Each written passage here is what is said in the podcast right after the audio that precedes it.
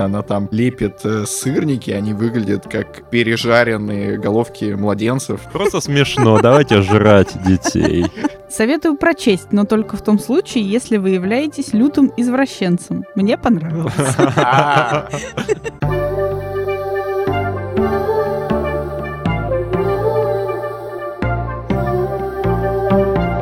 Привет! Вы слушаете подкаст «Закладка», в котором мы обсуждаем книги в контексте мемов, психотерапии и соцсетей, чтобы не просто узнать, что хотел сказать автор, а понять важность этих текстов в наше время. Этот подкаст вырос из книжного клуба, который проходит в баре «Ровесник» каждый месяц. И сегодня с вами Настя Мартыненко, тикток-продюсер, человек психотерапии бесконечной и большой любитель мемов. Вова Нелидов, востоковед, преподаватель МГИМО и человек, который 6 лет прожил в Японии, где, кстати, некоторое время жил и Владимир Сорокин. которого мы будем сегодня обсуждать. И меня зовут тоже Владимир, как ни странно, Еремин, журналист, редактор журнала «Амбиверт» и админ телеграм-канала с мемами «Мементор». То есть, подождите, у нас получается три Владимира и две Насти. Да, это полное бинго, абсолютное бинго нашего сегодняшнего подкаста, потому что мы обсуждаем рассказ Владимира Сорокина под названием «Настя». И его краткий бриф звучит так. У Насти, похожей на героиню тургеневских романов, юбилей. Ей исполнилось 16 лет. В честь праздника приезжают гости и дарят подарки как ей, так и ее родителям. Происходящее похоже на идиллию и прекрасную жизнь русского дворянства, пока не начинается пир, где сама Настя должна стать главным блюдом. И, э, признаюсь, перед э, тем, как прошел книжный клуб, я немного нервничал, потому что я опасался, что придут люди и скажут, как они э, шокированы, Мгм. как это у них вызвало чувство омерзения, отвращения, как их тошнило и так далее. Но на самом деле нет. Э, Как вы помните, в бар пришли э, вполне себе довольные люди, которые делились позитивными эмоциями, если можно так назвать. Ну, по крайней мере, я не помню ни одного отзыва, который бы сказал, фу, зачем мы вообще это читали и так далее. И опасения мои были не беспочвены, потому что если открыть интернет и почитать, что там пишут, а мы обязательно еще перейдем к этой рубрике попозже, а, то мало любителей этого рассказа. То есть э, люди как будто не очень понимают, что не нужно обязательно все воспринимать буквально в литературе. И, соответственно, мой первый вопрос, а насколько это все-таки шокирующая книга? Можно ли это более-менее объективно оценить, и какие у вас были впечатления? Ну вот меня книга шокировала по-настоящему. И как раз когда ты сказал, что ты опасаешься людей, которые скажут, что им было отвратительно это читать, мне было это читать отвратительно, чисто Я опасался физиологически. тебя. да. Но физиологическое отвращение, оно не означает, что нельзя оценить э, тот посыл, который есть в книге, и э, ту идею, которая есть в книге. То есть мне было читать тяжело, очень. А, э, честно говоря, даже после того, как я прочитал, я задумался, что может быть, все-таки там в вегетарианстве есть какой-то смысл. Эм, Вот у меня несколько часов продолжались такие ра- раздумья насчет того, что может отказаться от мяса все-таки. но по итогу я очень доволен, что я это прочел. Вот. То есть не всегда, когда мы читаем книги, нужно, чтобы они нас радовали. Неочевидная мысль для многих. А Ну, тебе как, Настя? я совершенно согласна с Вовой, что шок какой-то от э, произведения только подчеркивает то, что книга доходит до нас. Вот, а я, как человек, который не ест мясо, еще раз убедилась в том, что, наверное, я правильно мясо для себя. Звучит как э, веганская агитка. Но мы к этому э, тоже перейдем. Я э, коротко скажу о своих впечатлениях. А, Наверное, я не присоединюсь э, к людям, у которых это вызвало отвращение. Почему-то я изначально воспринимал этот текст исключительно в ироничном и игровом ключе, таком постмодернистском. То есть, ну, я ни на секунды не верил, что ну, точнее, как не верил в эту фантазию, что действительно э, Сорокин это написал, чтобы мы почитали, э, как едят молодых девушек. Мгм. И э, я сразу начинал думать о том, какие это может иметь разные трактовки. И вот это мой следующий вопрос как раз, потому что, как вы помните, на нашем обсуждении на книжном клубе было давно- довольно много разных интерпретаций Мгм. этого сюжета. Я перечислю основные из них. А, А, да, пока ты не перечислил, я хочу сказать, что у меня было еще такое ощущение, что э, у меня в какой-то момент переключались вот два тейка как раз шока и вот то, о чем ты говоришь. То есть я могла читать одну сцену, думая о том, что мое тело само воспринимает, что это противно, плохо, ужасно, а следующую сцену читать э, как действительно как иронию, и я не могла справиться с собственным мозгом при этом. То есть он как-то сам по себе работал и переваривал это произведение так, как ему надо.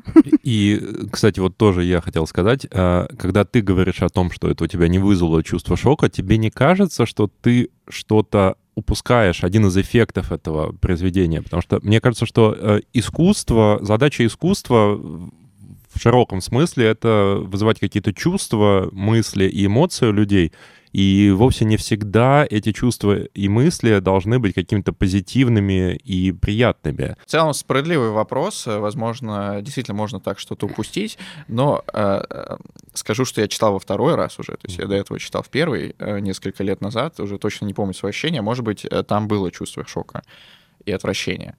А, при этом, э, может быть, я еще стал заложником моих знаний о Сорокине. Ну, то есть, mm-hmm. когда ты так много знаешь об авторе, о всех его подходах, а он же мастер э, стилизации, иронии, постмодернизма и всего этого. То есть, э, может быть, это немножко затуманивало мое восприятие. Я его воспринимал более умственно, чем эмоционально. Но, опять же, я читал второй раз, может быть, это повлияло. А вот то, что ты, Настя, описываешь, это похоже на виртуальную реальность, знаете, когда надеваешь mm-hmm. шлем VR, э, и мозг воспринимает это буквально, хотя где-то на границах сознания ты помнишь, что это да. просто картинка, а там тебя могут, не знаю, со скалы сбрасывать, это действительно острое ощущение. Вот и здесь примерно то же самое. И возвращаясь к возможным трактовкам, я перечислю, какие я помню, может, вы добавите.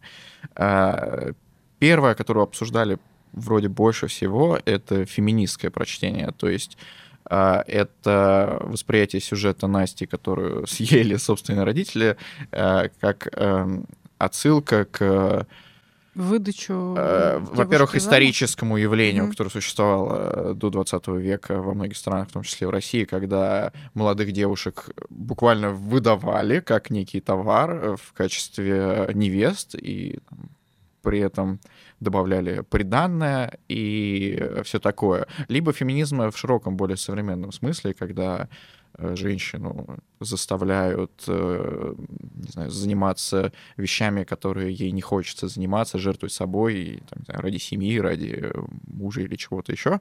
Вот. А второе прочтение — это аллюзии на историю России, угу. то есть э, на историю, понятно, 19 века в первую очередь, но и также и 20-го, и новейшую историю, то есть 90-е годы, это как Россия, которая вот-вот распалась, и ее поедают. Вот мне как раз очень понравилось э, то, что мы обсуждали, про то, что так как они едят постоянно свою, своих детей, ну, своих дочерей, то интеллигенция потихоньку из этого рождается. Вот э, это как раз э, часть этого прочтения, то есть можно посмотреть на Настю чисто как историю русского дворянства и что с ним произошло, как оно само себя съело, грубо да, говоря. Все, все так. Вот, еще несколько прочтений это веганство, уже упоминаемое сегодня, э, и просто в широком смысле конфликт детей и родителей. Вот э, какое из этих прочтений или, может быть, какое-то еще другое вам ближе всего? Я бы добавил к этому еще одно прочтение, связанное с тем, что они постоянно упоминают Ницше. То есть это критика каких-то абстрактных теорий, где показывается, как они эти абстрактные теории о преодолении себя, о победе духа над материей, этой фразы у Сорокина нет, но тем не менее, то произойдет, если их довести до абсурда. В этой связи, кстати говоря, в тексте есть такой слой, какой-то он не совсем прописанный, но что как будто какой-то то ли культ, то ли религия, то ли какие-то магические ритуалы. И в конечном счете, когда мы э, читаем, мы не совсем понимаем, то есть это как бы на самом деле Настя, она умерла, или в каком-то виде она продолжает существовать. Сорокин не дает окончательного ответа. То есть то ли в этой вселенной действительно есть какой-то слой реальности, на котором она продолжает существовать, и тогда это как бы обнуляет отчасти весь шокирующий эффект текста. То есть получается, что ее не просто уничтожили, да, вот она там, не знаю, перешла в какой-то иной план существования, И тогда появляется у нас ужасная мысль, что, может быть, э, вот в этом мире как бы каннибализм — это не настолько однозначно отвратительное шокирующее. Все не так однозначно. Да, все не так однозначно. Ну, либо на самом деле ничего этого нет, и она погибла, и шок остается шоком. Как говорил э, Левистрос, все мы каннибалы, друзья. Так что...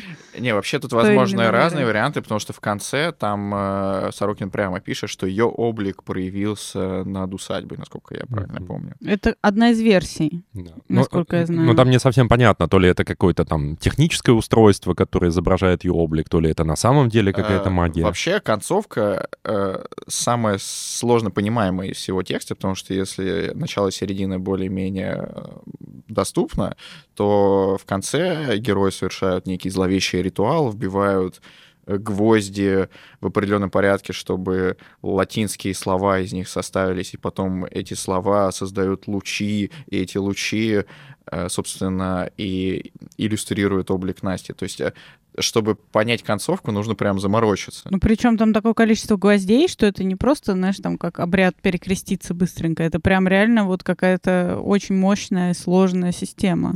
И, э, кажется, ты, Вов, э, на клубе зачитывал какой-то текст э, какого-то онлайн-критика, который приводит очень глубокий анализ с аллюзиями там, к магии, к экзотерическим Да, кратко расскажу. Это довольно интересно и забавно. Есть э, страница в интернете, надеюсь, она еще доступна, на сайте э, домена народ.ру. Кто старше 30 лет э, помнит такое. То есть раньше было модно создавать страницы бесплатные в интернете, типа народ.ру. И вот э, некий автор, не помню его имя, если оно там вообще указано, написал очень большое э, исследование с довольно эзотерическим анализом конкретно концовки Насти, и там полно отсылок к, к пифагорейству, к кабале, к истории различных религий, э, к еретическим учениям. То есть там автор говорит, вот э, конкретно в Билле вот столько-то гвоздей, это число у Пифагора значит вот это, а в Кабале вот это, и там еще приводятся иллюстрации из книги. У меня голова пошла кругом, когда я все это прочитал, и я думаю, что это, наверное, самый сложный слой для понимания во всем тексте. Мне кажется, ну, не обязательно углубляться настолько далеко, но если э, хочется заморочиться, то рекомендую погуглить, э, или, может быть, мы ссылку в описании приложим, если получится. Это, во всяком случае, интересно. По поводу вот этой вот трактовки и вообще трактовок этой вот э, концовки книги, э, я, честно говоря, воспринял это следующим образом, что Сорокин точно так же, как он деконструирует э, русскую литературу и как он деконструирует наши какие-то табу, э, связанные, ну, например, там вот с, с отвращением к каннибализму, он точно так же деконструирует и вот этот вот поиск глубокого смысла. Мы воспринимаем как данность, что если есть какой-то элемент мира книги, то он может быть объяснен. То если это символ без какого-то содержания. Я это понял именно так. Я вполне допускаю такой вариант, потому что Сорокин, известно, любит стебаться над историей сакральной русской литературы, стебаться над авторитетами, стебаться над властью. А, собственно, почему бы ему не постебаться над читателем? Хотя бы иногда. А, Но, правда, мы никогда не узнаем, потому что, насколько мне известно, он, как Дэвид Линч, никогда не объясняет свои сюжеты. И, наверное, правильно делает. И я предлагаю э, перейти к рубрике, где мы все-таки можем что-то понять, а именно к рубрике «Книга мемов».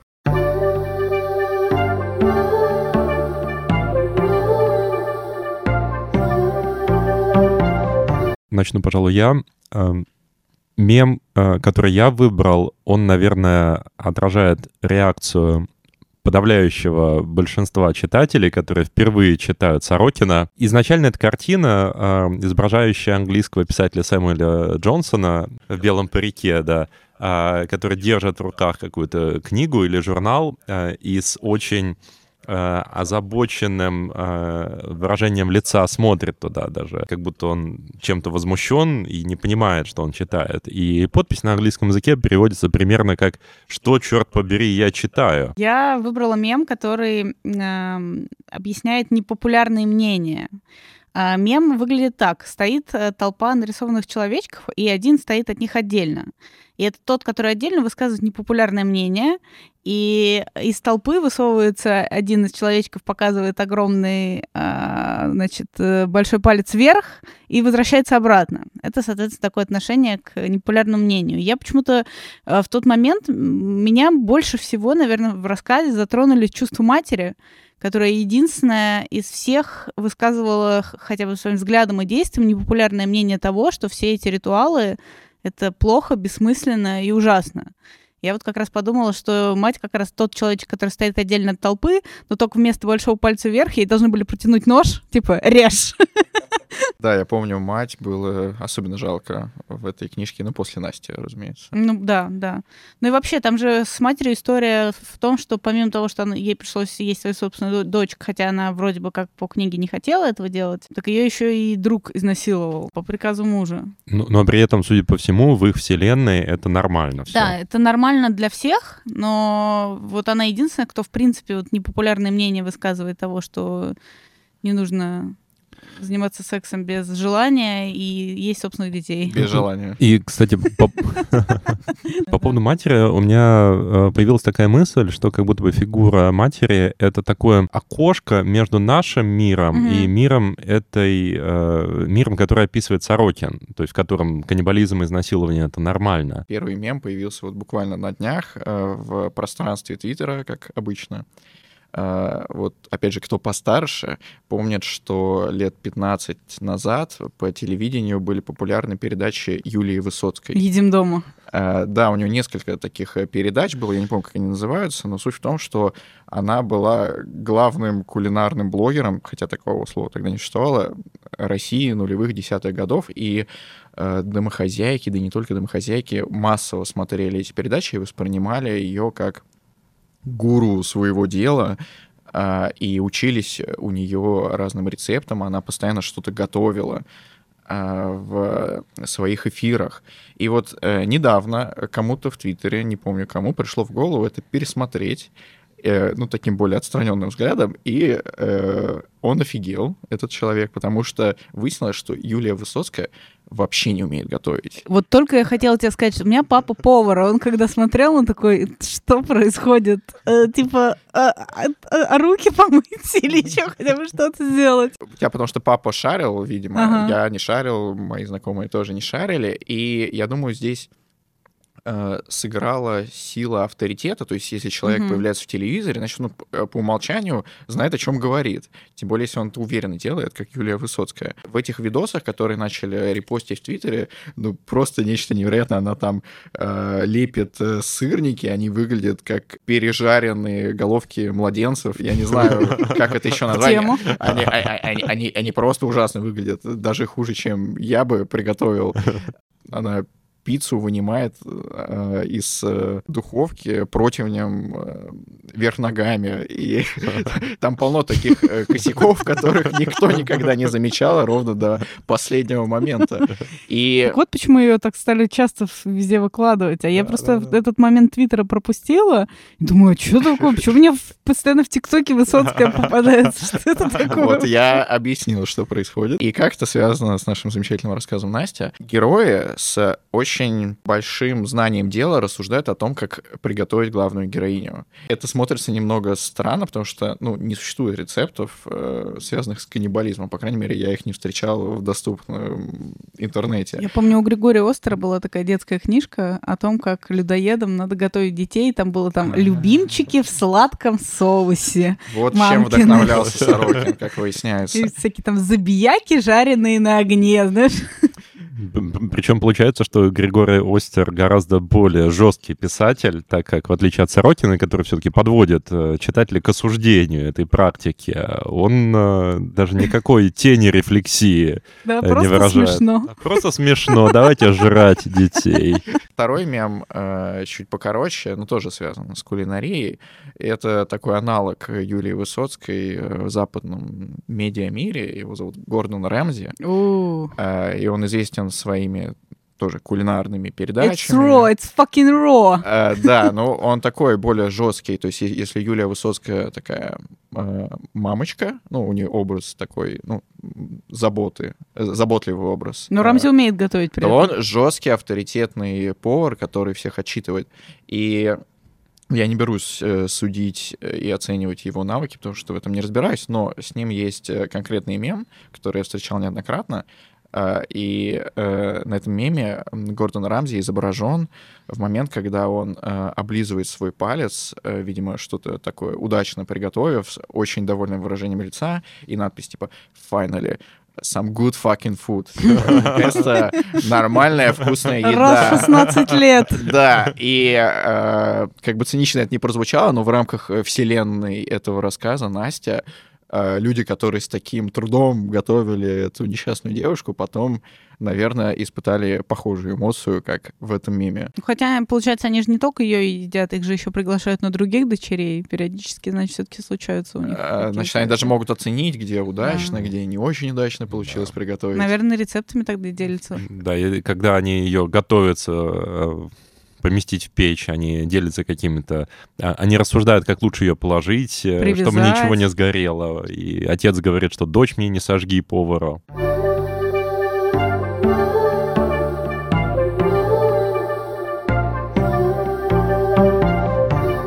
С чем этот рассказ ассоциируется у вас сегодня? Вот у меня он ассоциируется прежде всего с ситуациями, когда э, людей готовят э, к чему-то опасному, скорее всего, смертельно опасному. Да, я понимаю, о чем ты А, говоришь. И, к примеру, отправляют их в некие горячие точки, а, и перед этим окружают их заботой. То есть э, вот тебе теплые носочки, вот тебе э, э, какие-нибудь э, классные э, э, вещи, вязаные шапочки и так далее. А, И это буквально, как в рассказе Насти. То есть, если вы помните, перед тем, как ее изжарили, родители вели себя идеально. То есть они не с первой страницы показались такими монстрами. Они ей говорили, как э, здорово, что исполнилось 16, какая она красивая, и дальше там натирали ее всякими хмелями, сунылями э, и прочими приправами. И вот э, вопрос, может быть, у вас тоже есть какие-то ассоциации похожие? Вот а, по поводу того, что родители вели себя идеально, и то, что, казалось бы, до того момента, когда становится понятно, что начинают готовить, ничего не предвещает, вот я сейчас, перечитывая рассказ, понял, что это не совсем так. И э, проза Сорокина... э, Вообще, на самом деле, можно сказать, что Сорокин, он как бы... э, В общем и целом, у него похожие очень многие тексты по одной модели строятся. То есть сначала вроде бы как все нормально, а потом начинается какая-то жесть. Но жесть начинается не просто так. а, Это похоже, знаете, как когда вот, например, представьте себе, что в огне горит фотография. а, И сначала появляется, казалось бы, незаметное темное пятна, которое потом разрастается, и потом все это вспыхивает. Здесь то же самое. Буквально с самых первых страниц какие-то отдельные а, моменты выглядят слишком физиологично или вызывают какое-то чувство беспокойства, тревоги. Вот буквально там на первой странице говорится, что вот Настя хрустнула позвонками. Это уже что-то такое немножко странное. В этом Сказать. проявляется мастерство Сорокина, он все делает по законам сюжета сложения. Вот когда мы смотрим какие-нибудь хоррор-фильмы, там же тоже вначале изображается идиллия, но тебе дают небольшие подсказки, что тебя ждет дальше. И вот внимательный зритель или внимательный читатель в своем случае это замечает. Но вообще, если так э, читать э, на обывательском уровне, то от первых там, 10 страниц веет полной идиллии. Это вот такой тургеневский роман, э, дворянские усадьбы, где там природа щебечет, красивые девушки, э, предвкушение первой любви, поэтому э, Сорокину удалось и создать эту атмосферу, и в то же время намекнуть, что ожидает читателя дальше. Ну, это еще чеховская такая история, потому что как раз Чехов очень много писал про русскую интеллигенцию начала века. Вот, и прям, да, действительно, в тебе кажется, что смысле, они да. вечером сядут на веранде, и будут есть мороженое и что-то обсуждать, но никак не то, что они будут есть свою собственную дочь, и поэтому здесь в этом смысле стилизация, конечно, невероятная. А у тебя с чем ассоциируется рассказ? Ты имеешь в виду те тейки, да, которые мы обсуждали? Не, Я в вот целом. Слушай, честно говоря, не знаю. По мне это все-таки действительно, а, когда ты его читаешь, ты находишь те смыслы, которые сейчас тебе важны, и в данном случае я больше всего думала про судьбу Россиюшки. Это для нас Это, важно. да, потому что, потому что это действительно очень важно, и то, как... Вообще же Сорокин сам говорил, что он же там написал его в 2000 году, а, как раз Токио. И он говорил, что вот в начале века хотелось бы посмотреть на век предыдущий и то, как как бы интеллигенция именно того времени себя вела. Вот, и поэтому вот эти вот все исторические э, параллели меня вот больше всего почему-то затянули. Я все сидела и думала о том, что села Россиюшка, натер, натерли ее хмели, сунели, и вроде бы с одной стороны это относится хорошо, с другой стороны жарят и едят.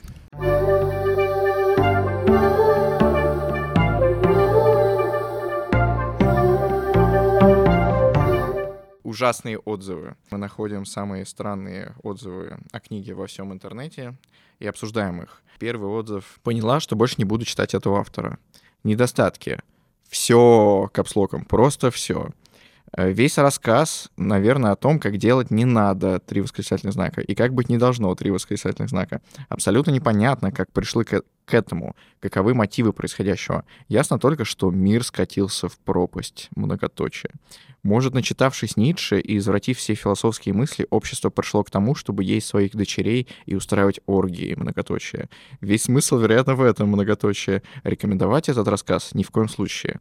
Больные люди вообще могут воспринимать эту мерзость как руководство к действию, так что нет и еще раз нет. Нормальный человек будет плеваться от него очень долго, и я до сих пор не могу забыть три восклицательных знака. Вот этот отзыв меня э, удивил э, высоким уровнем экспрессивности. То есть там столько многоточий и восклицательных знаков, и капслока. Вова вначале спрашивал, э, не упустил ли я что-то, не отреагировав эмоционально на это рассказ. Мне кажется, этот человек точно ничего не упустил, потому что эмоции там хоть отбавляй. Вот э, можно ли тогда назвать э, такой опыт прощения неудачным? Здесь, наверное, это очень очевидная такая реакция. Э, и более того, это увязано с тем, о чем мы много раз уже упоминали сегодня, и о том, о чем мы говорили раньше. На прошлых выпусках это роль искусства. И должно ли искусство только радовать и воодушевлять, или оно может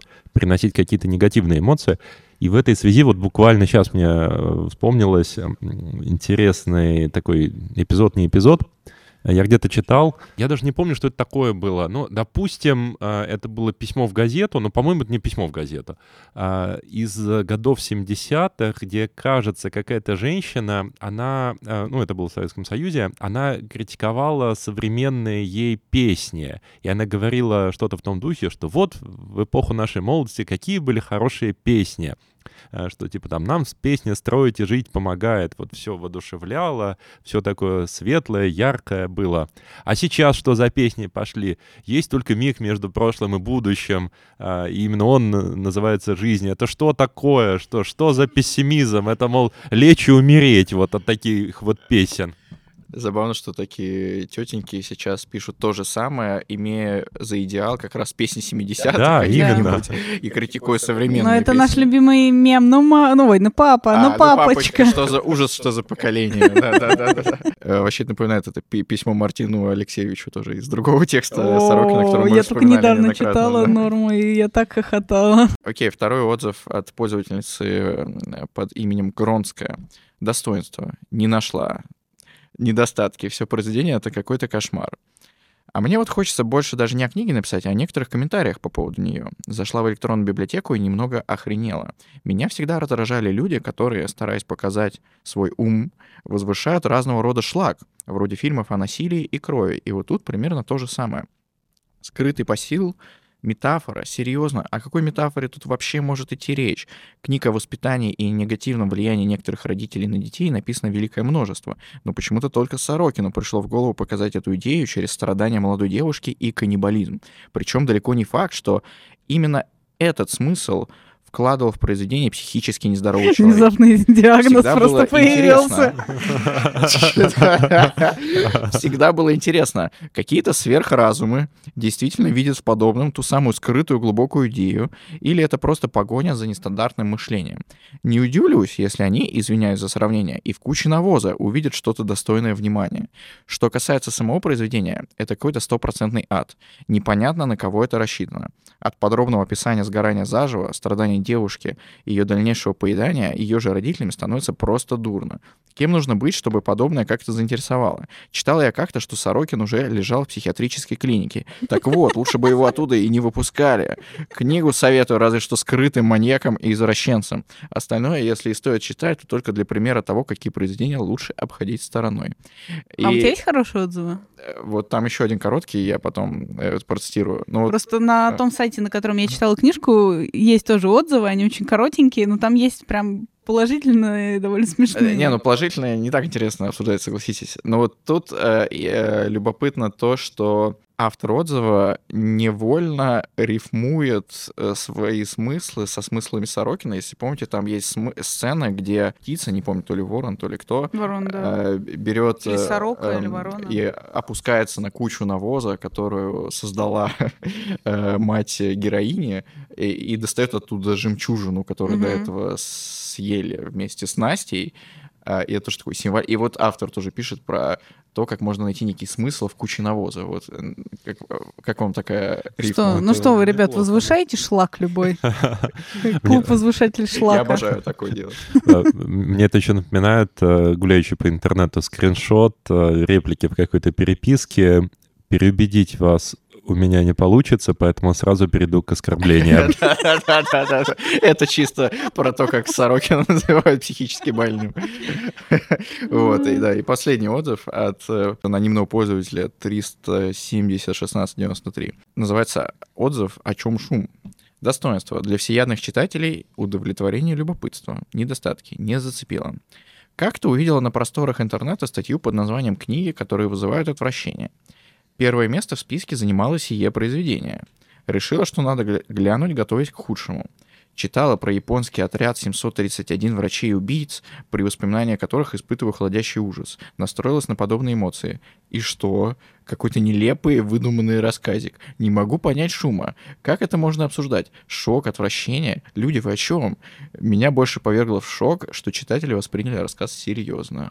О, Э, Вот это реально необычный отзыв, потому что он тоже негативный, там стоит единица. ну да. Э, Но э, этот человек идет в разрез с мейнстримом и, ну, задает вопрос тот же, который я бы задал на самом деле. То есть, ну, я уже говорил, что я воспринимал этот рассказ исключительно в иносказательном смысле, ир- ироничном. Мгм. И вот оказывается, что э, не я один так думаю. Ну, ну, вот мы обычно смеемся над отзывами, но мне кажется, что вот этот вот отзыв, он вполне здравый, и человек действительно имеет право, э, ну, безусловно, любой человек имеет право на любое мнение, а, но это вполне разумная а, точка зрения, и это, мне кажется, очень зрелый ответ такой. э, зрелый и честный, потому что у произведения возникла определенная репутация, и подогреваемыми такими отзывами, которые мы до этого читали, э, у людей создаются определенные ожида- ожидания, что они сейчас почитают что-то ну, настолько ужасное, что им нужно сравнивать это с э, опять же, японским отрядом 731. Это вообще полная жесть. А тут какой-то выдуманный рассказик. Это мне напоминает э, цитату самого Сорокина, э, когда у него спросили что-то вроде, а как вы пишете такие жестокие вещи, как вам не стыдно? Он сказал, ребят, это просто буквы на бумаге, расслабьтесь. И вот, мне кажется, здесь э, примерно то же самое в отзыве. Э, Да, смею прочесть еще один отзыв положительный. Давай. Советую прочесть, но только в том случае, если вы являетесь лютым извращенцем. Мне понравилось. То есть э, тут э, взяли претензии, которые описаны в негативных отзывах, и просто перевернули их. То есть, типа, ну, если вы возвращенец, то welcome. Обратите внимание на драматургию этого отзыва. То есть Очень, просто Два, раза за такое предложение, два раза за такое короткое предложение поменялась, э, поменялась тональность. Да, потому что советую прочесть хорошо. Лютый извращенец вроде плохо. Мне понравилось. Да, это как этот мем про детские э, неношенные ботиночки. Да. Мастерство, короткие прозы, друзья.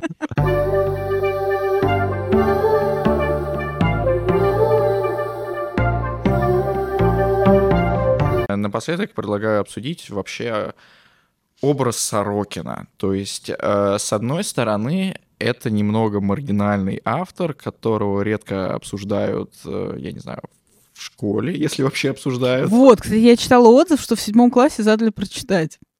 Респект учителю. Именно, именно Настя? Именно Настя. Еще в седьмом классе. Респект седьмом учителю. классе. И Там, там, типа, наверное, родители и- остались И в роди- восторге. родители оставили отзыв как раз вот на Класс, том сайте, на класс. котором я, Я читала, хочу что типа, что это такое. Посмотреть на школу. Наверное, идеальное место. Ну, между прочим, вот у нас тоже в школе, по-моему, в 10 или в 11 классе у нас был урок на, про современную российскую русскую литературу, и нам пересказывали какие-то рассказы, я уж не помню, каких авторов, но там была какая-то примерно такая же около сорокинская жесть. М. Но это прогрессивный подход, я думаю, он редко встречается, потому что, опять же, все-таки автор с точки зрения, я не знаю, высоких властей э, государственных, это, конечно, маргинальный чел. То есть я напомню, в 2000-е годы там, про патриотические движения сжигали книги Сорокина и топили их в унитазах и так далее. Кстати, в школе мне Сорокин и Пелевин помогали спасать своих одноклассников, потому что у нас учительница терпеть их не могла. И когда мы обсуждали какой-нибудь роман в 10-11 классе, я говорила, кстати, это перекликается вот с тем произведением Сорокина, вот, или Пелевина, и она такая, да не может быть! И в итоге, короче, все контрольные, все тесты, которые должны были писаться, они заменялись нашим с ней диалогом, и мы просто собачились друг с другом. Но так как она была, в принципе, течка нормальная, мы с ней собачились, но это не влияло А, никак там на мои оценки или еще что-то. Но Сорокин прям как а, жопа оружие в горела. борьбе с учителями. И вот, э, да, продолжая мою мысль, то есть, с одной стороны, он немного маргинальный, с другой стороны, он признанный классик. То есть э, его цитируют, ну, примерно почти как Толстого, там, Достоевского. То есть он входит в всякие супер высоколобые рейтинги от разных эм, э, литературоведческих изданий, э, разных эм, организаций, которые составляют ну, типа, канон русской литературы, и он туда входит, ну, просто уже как такой бронзовый памятник. И вот э, для вас Сорокин, он скорее кто? Э, Первое, второе или что-то посередине? Я добавлю к этому, что он э, не только вот такой вот бронзовый памятник каких-то высоколобых списков э, классиков русской литературы, но он пош- буквально пошел в народ, так как многие из его текстов, особенно вот, ну, например, те же самые письма к Мартину Алексеевичу, они буквально стали копипастой, которая циркулирует как мемы по интернету. Ну, Это скорее симптом того, что он как раз стал классиком, потому что, ну, так же, когда цитировали, типа, Раскольникова, я не знаю, Да, еще ну, что-то. там Ну, для меня как раз Сорокин э, стал таким входом в свободный выбор литературы. То есть, э, если там до какого-то там девятого класса я читала в основном то, что задавали там в школе какие-то детские книжки, там, да, вот, то в десятом классе я сама начала выбирать Сорокина, там, Пелевина, Харуки Мураками, вот, и для меня это было это всегда было интересно читать. Я не могу сказать, что это тяжелая литература, что она замороченная, что она очень, ну, она даже не такая объемная. То есть действительно подросток или там молодой человек или девушка могут спокойно э, вступить как бы в выбор свободного чтения, и поэтому для меня, наверное, Сорокин был тем, кого было всегда интересно читать, у которого есть какие-то смыслы, в которых можно было покопаться, вот, и это очень прикольно, когда сочетаются эти две вещи, потому что часто бывает, что через какую-то литературу приходится продираться, и поэтому есть некий барьер, в который очень высокий порог входимости. Ну, там, не знаю, Пруст. Я полностью согласен, и ты тоже немножко предвосхитила то, о чем я хотел сказать. Ам, э, Как будто бы репутация Сорокина, такого элитистского, элитарного, замороченного автора, она немножко опережает его самого. И как мы сегодня показали, ну, понятно, что мы не исчерпали э, все возможные трактовки Сорокина, но, в общем, а В его текстах есть достаточно конкретные, достаточно понятные трактовки и смыслы. У него есть, э, у него очень хорошее умение организовать стилистический текст, то есть он очень хороший стилист, но опять-таки здесь не- нет ничего такого сверхъестественного. То есть, э, наверное, он один из э, главных русских писателей, может быть, там самый лучший современный стилист, э, главных писателей, там, не знаю, последних десятилетий. А, Но считать его настолько недоступным, а, что э, невозможно исчерпать смыслы, содержащиеся в его текстах, э, безусловно, нельзя. То есть я могу назвать там русских авторов, э, которые гораздо более глубокие, которые гораздо более, ну, не хочу навязывать ярлыки, но более гениальные, чем он. Этот подкаст я предлагаю завершать пространством для прогнозов.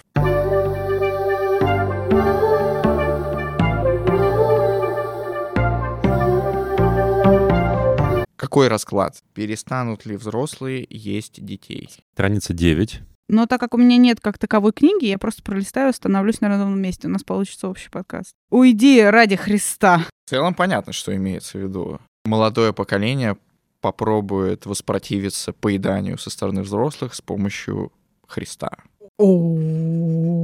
Одна из трактовок. И другая трактовка наоборот. Уйди со своими вопросами. Подождите, у нас получается, что у нас Сорокин настолько многослойный, что мы даже гадания на его книге добавляем несколькими трактовками. Тут несколько трактовок нужен. И э, как раз э, Вова, если я правильно помню, ты на книжном клубе упоминал, что в христианстве вообще много людей на каннибализм, потому что там э, есть же эта тема с поеданием плоти Христовой. Да, есть эта тема с поеданием плоти, и как раз в первые века христианства, когда были гонения на христиан в Римской империи, одна из претензий к христианам э, было то, что, по мнению римлян, это был культ каннибалов, а, потому что они так об этом и говорили, что вот мы там, типа, поедаем плоть Господню и пьем кровь э, Господню. Ну, каннибализм вообще в культуре достаточно развит, если мы посмотрим. Я просто помню, что даже как это была история, что было принято на похороны готовить часть умершего родственника, и э, из-за этого болели именно женщины и дети, потому что они пробовали, пока готовили. Вот, то есть мужчины как бы по кусочку отщипывали, а женщины пробовали много, и поэтому они болели, и там выродился целый рот из-за этого. И это было, типа, довольно ну, там, в обозримые там, несколько тысяч лет. При том, что эта тема, пожалуй, а, вызывающая одну из самых э, сильных эмоциональных реакций у нас на каком-то просто э, бессознательном и подсознательном уровне. Ну, будь у нас, мне кажется, еще больше времени, мы бы еще бы придумали бы, что обсудить, потому что это, правда, очень широкая тема. Друзья, спасибо, если вы послушали этот подкаст. Напоминаю, что это можно и дальше делать на разных платформах. Яндекс Музыка, Apple Music с недавних пор и YouTube. Ставьте лайки, делитесь с друзьями и э, приходите к нам в книжный клуб каждое последнее воскресенье в баре «Ровесник» и ждите новых выпусков. Э, надеемся, что они будут. Всем спасибо. Пока-пока. Пока. -пока. Пока.